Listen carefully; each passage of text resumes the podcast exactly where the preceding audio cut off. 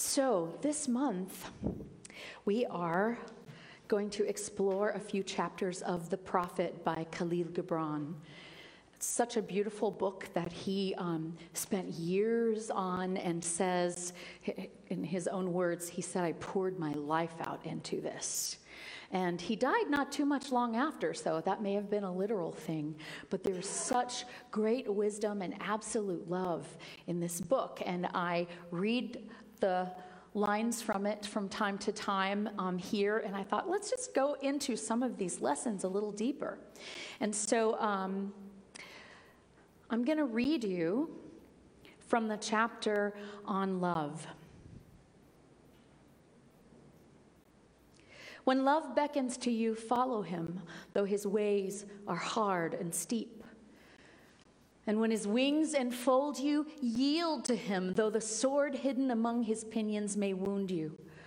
And when he speaks to you, believe in him, though his voice may shatter your dreams as the north wind lays waste the garden. For even as love crowns you, so shall he crucify you, even as he is for your growth so is he for your pruning, even as he ascends to your height and caresses your tenderest branches that quiver in the sun. So shall he descend to your roots and shake them in their clinging to the earth. Like sheaves of corn, he gathers you unto himself. He threshes you to make you naked. He sifts you free from your husks. He grinds you to whiteness kneads you until you are pliant, and then assigns you to his sacred fire that you may become sacred bread for God's sacred feast. All these things shall love do unto you, so that you may know the secrets of your heart, and in that knowledge become a fragment of life's heart but if in your fear you would seek only love's peace and love's pleasure, then it is better for you that you cover your nakedness and pass out of love's threshing floor into the seasonless world where you shall laugh, but not all of your laughter, and weep, but not all of your tears. That's just the first half of it, but let's go ahead and unpack some of that. So that's what this song that I just sang was about. Thank you, terror. How, how, how often in your life have you said that to yourself? Thank you, terror. Thank you, this feeling that grabs me by the throat and shakes me. Thank you, disillusionment. Thank you for breaking my dreams in two. Thank you for showing me that what I thought was real was not actually real. Thank you, frailty. Thank you that sometimes I don't have what it takes to make it through by myself, and then I have to reach out for help in order to make it through. Thank you, consequence. Thank you that I get to see the results of my actions often and either rejoice in them or regret them, or hopefully always learn from them and choose differently if I'm not happy with what the consequences are. And thank you, silence, for in the silence is where all of this is found. Prayer and meditation, prayer and meditation, we talk about it a lot. But we can't just talk about it, we have to actually do it because in the silence is where all of that is found. As long as we keep being noisy with our lives, in our heads, with our distractions, with our. I'm not making any noise, just playing this game. Yeah? That is noise, that is distraction that keeps us out of the silence of our own hearts. And why? Because we're kind of scared to go in there. Scared to go in there. But thank you, terror. Thank you for making me scared to go in there and giving me the strength to go in there anyway. And that's really what it means. Love if love is what we came from, and love is what we are, and love is what we're going to, where we're going to, which I believe, then there is nothing that is not love. That's really hard to get our human minds around. That there's nothing that is not love. There is nothing that is not either good on the surface or for our good underneath the surface. And if we can remember that, even a little bit, even a couple of times a day, it can transform our lives. It can transform the way that we interact with the world, the way we interact with the world. Gibran says, It will crown you and it will crucify you. Wow, and wasn't that exactly the journey of Jesus the Christ? He was feted, Oh, Lord and Master, you know things we could never know. And he said, Well, not actually true. I know these things, and if you do what I do, you could know them too. and then, when he didn't do what they wanted him to do, they crucified him. And he said, Okay, if that's what's mine to do, that's what's mine to do. Because no matter what is done to this body, I do not forget who I am. I do not forget the love that I am. And y'all, that is the greatest satisfaction I have ever found in life. Is those moments when things aren't going right and I don't lose who I am. I stand in the truth of me. I don't let myself get dragged down into the mud or dragged off into the terrified place where I run screaming or dragged up into superiority and, oh, all those fools down there. Thank God I don't have to be like that. There are all kinds of ways of, of getting dragged off. But when we stand in who we are, no better, no worse, but just love, just I'm here. I am. You know, when Moses asked God, What is your name? God simply said, I am that I am. If you give me a name, you're going to start assigning meaning to that name, and then it's going to be a whole thing. Just, I am. I am what is. When we stand in our I am, we are standing in love. And we, when we are standing in love, then yes, sometimes we are pruned. But we know that as much, I don't know about you, but I have, I have this pear tree in my front yard, and it gives like hundreds of pears. So many pears that one year it broke several of its own branches off from the weight of the pears. And so what I knew was I needed to trim some of those branches, even if I was going to get fewer pears. Otherwise, the tree was going to die. And it hurt. It hurt to cut off a branch that had like 15 pear blossoms on. That's 15 pears I don't get. It's also 15 pears I don't have to can. But you understand how we, go, we grow stronger when the parts of us that are no longer needed are pruned away. Think about the parts of you that you used to maybe even celebrate or wallow in, or that you're still holding on to in some form or fashion, that if they were just to be pruned away, you would stand taller and stronger. That's what love does. It threshes you out of your husks. I love that idea. And refines you in the fire and makes you bread, makes you something that nourishes the world. You can nourish the world better when you're not in your husk. People can't eat husks, but they can eat bread. So I also love that quote from Gibran, Gibran when he says that we will laugh if you choose not to go there, if you choose not to feel your terror, if you choose to continue distracting yourself at every moment, if you choose not to be silent, if you choose not to allow God to be God in you, regardless of what that means, without conditions, then you will still get through this life and you will laugh, but not all of your laughter. And you will still cry, but not all of your tears. And so, what that means to me is that if I don't allow God to be God in me, if I don't allow myself to feel what this world is here to teach me, if I don't allow myself to feel my own inadequacies, if I don't allow myself to feel my own consequences or guilt or glory or kindness. If I don't allow myself, then I live a much poorer life. And I would rather live a rich life that's full than be safe. As safe as you can be, because guess what? The world is not safe.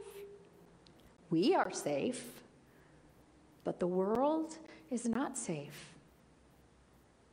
And so you're going to get hurt anyway. You might as well cooperate with it and grow and learn from it rather than be dragged kicking and screaming and live a richer life. What this says to me when he says, um, be in, um, instead of saying, I have God, well, let me read this next thing. I haven't read that part yet.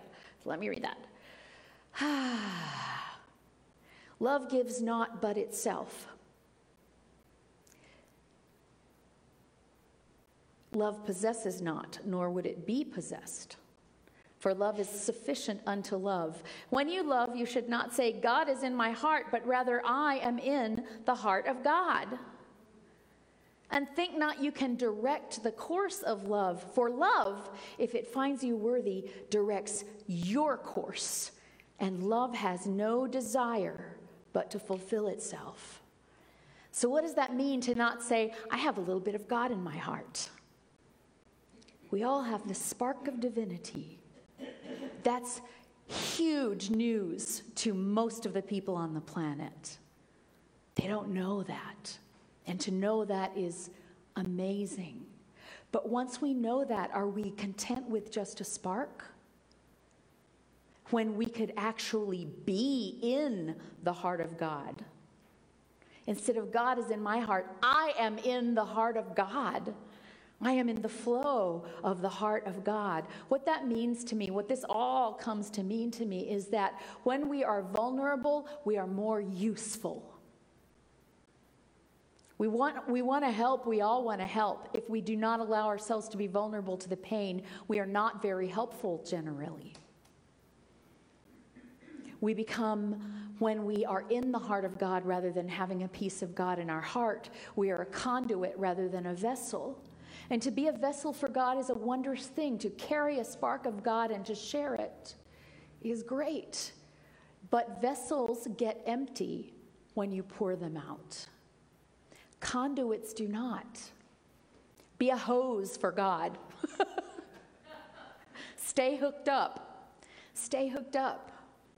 That's the idea here is that if I am willing to give myself all the way, then I become a conduit of God, of love. And yes, I will still feel pain. And yes, I will still feel terror. And yes, I will still feel frustration and anguish and anger.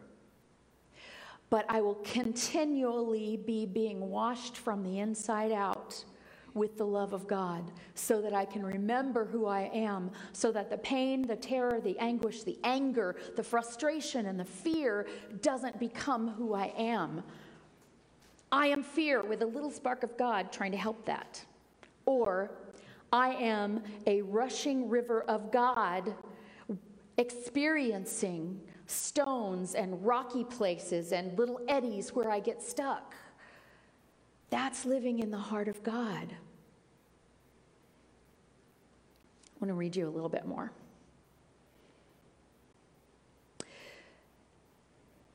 In this story of the prophet, this man is about to leave a land that he's been exiled to for a while, and the villagers all know him as someone with great wisdom. And they say, Before you leave, please give us a gift.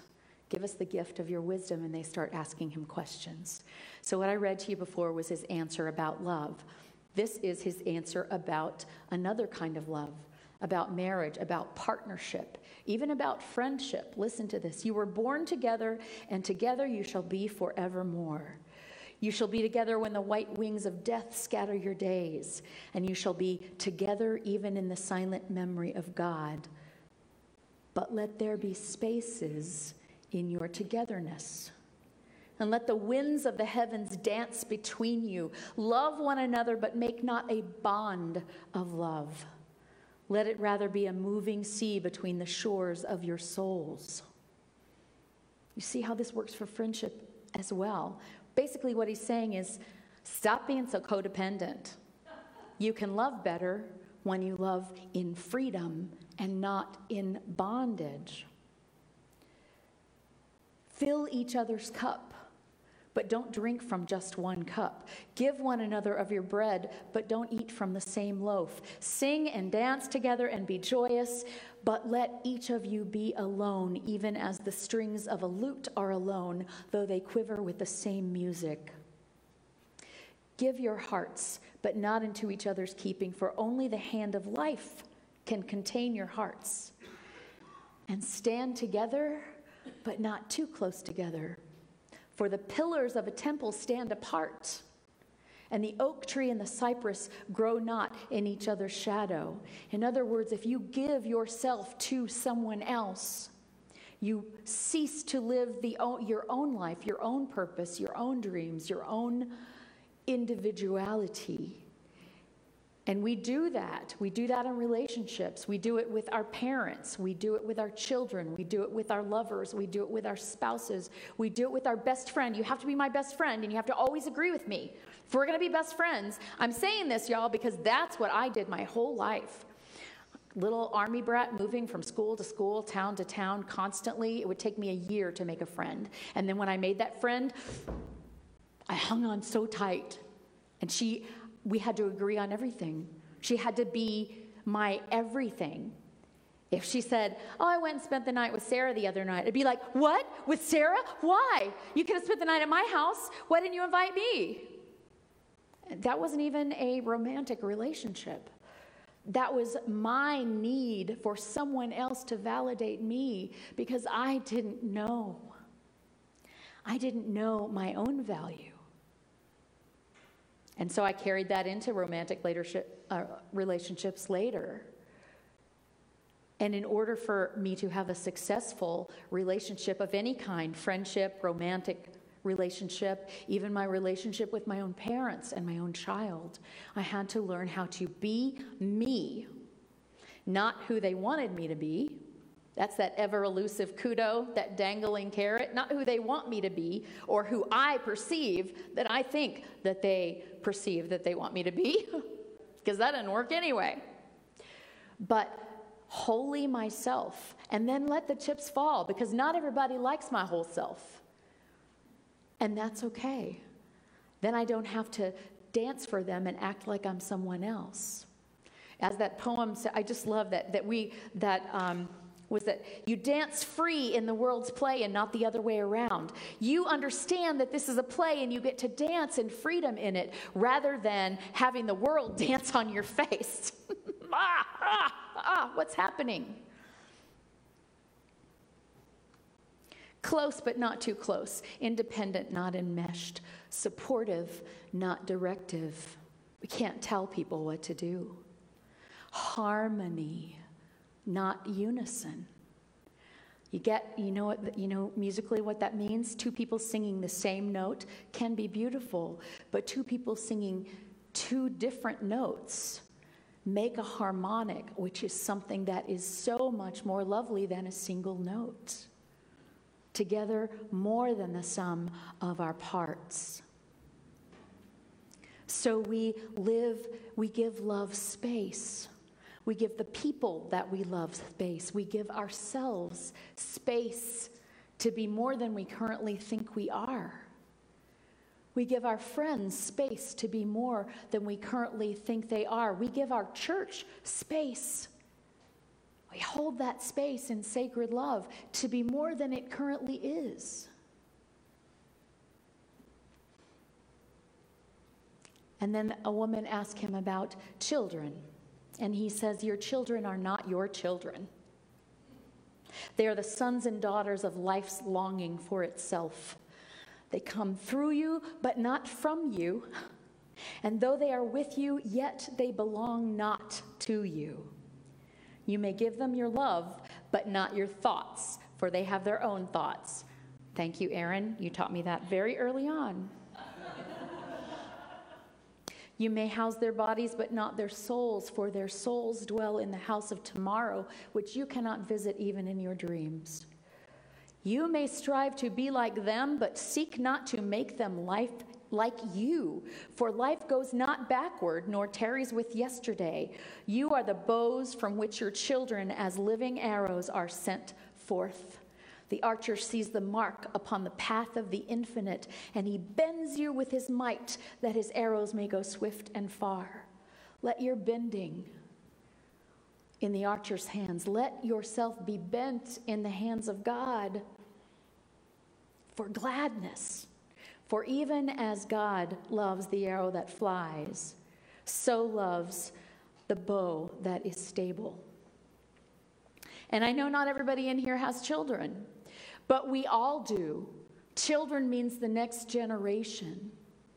And I think one of the ills of this country is so many people are like, I want it back the way it was. Well, first of all, the way it was wasn't great. That's just your perception of the way it was. And even if it was great, we can't do that. We cannot take the people living now and make them live in the way people in the past lived. We have to keep moving forward. We have to keep learning from the next generation rather than trying to hold them back with what we believe and what we think. Wow, is that an amazing thought? Listen to your elders. Listen to your children. Space, not ownership.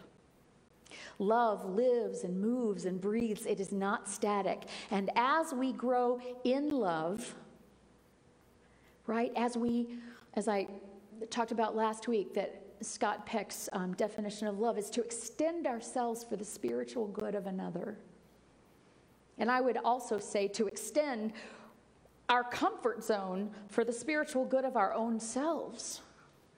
That's love, not making us feel comfortable all the time, have some more ice cream. You'll feel better for the three seconds that you're eating the ice cream, and then you'll feel bad again, so you'll need some more ice cream.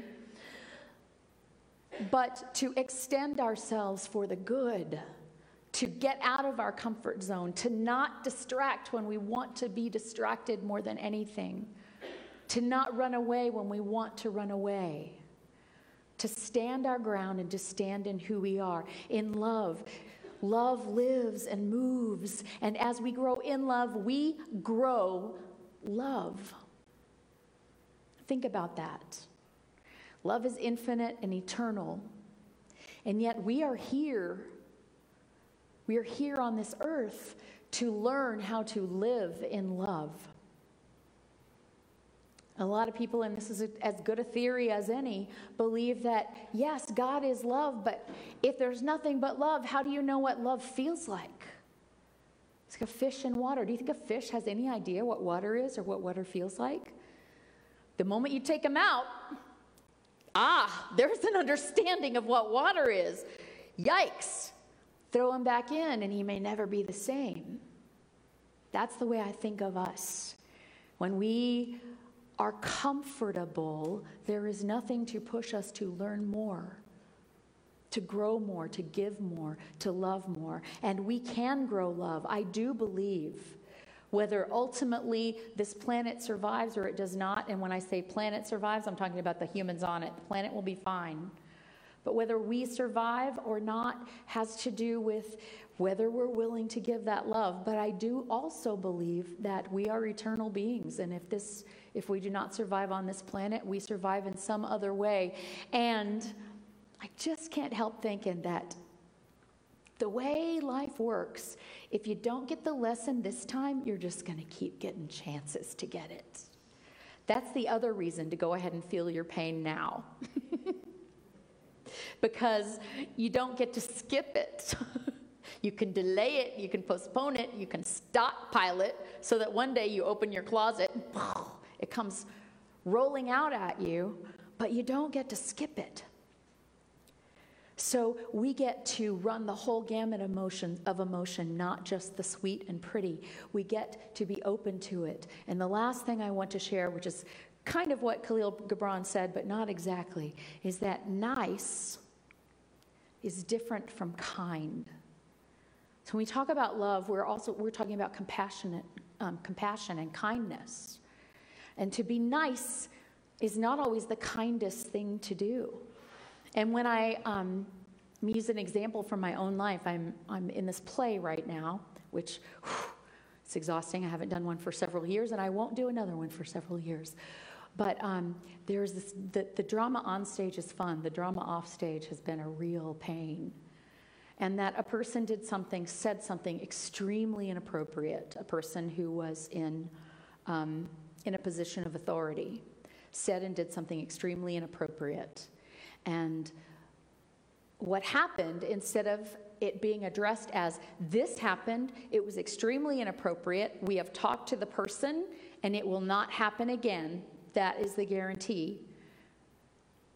Can everybody be comfortable with that? That, I think, would have been kind. But everyone was so concerned with being nice that this email went out that there was an incident.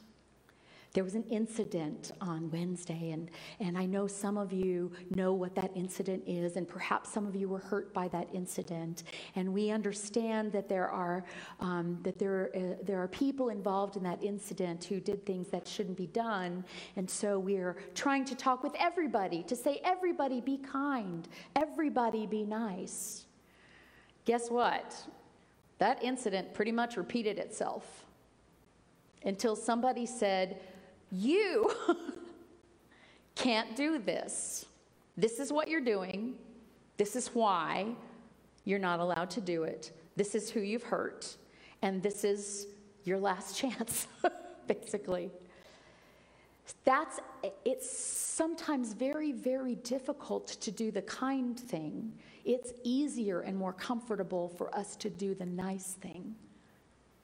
To just cut somebody off.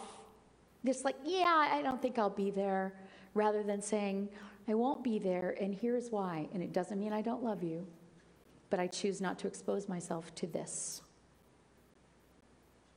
And I will be praying for you. You have my blessings. But I choose not to be present for this because it is hurtful. And as the Dalai Lama said, I'm not just protecting myself when I do that, I'm protecting you because it is not good for your soul to carry on being unkind. And possibly completely unaware of it. Or if aware, also along with the awareness of I'm not being quite nice, but it looks like I'm going to get away with it, so I'll just keep doing it. Can you see how those things aren't kind? Nice and kind. Contemplate that this week. Love is all of it, not just the pretty things, not just the bows and hearts. So I ask you as we go forward this week, look for the love in all of it. Spend some time in the silence, allowing yourself to experience all of your life, not just some of it. If you need some help, call on a friend. Call on God. That's what love is. Thank you.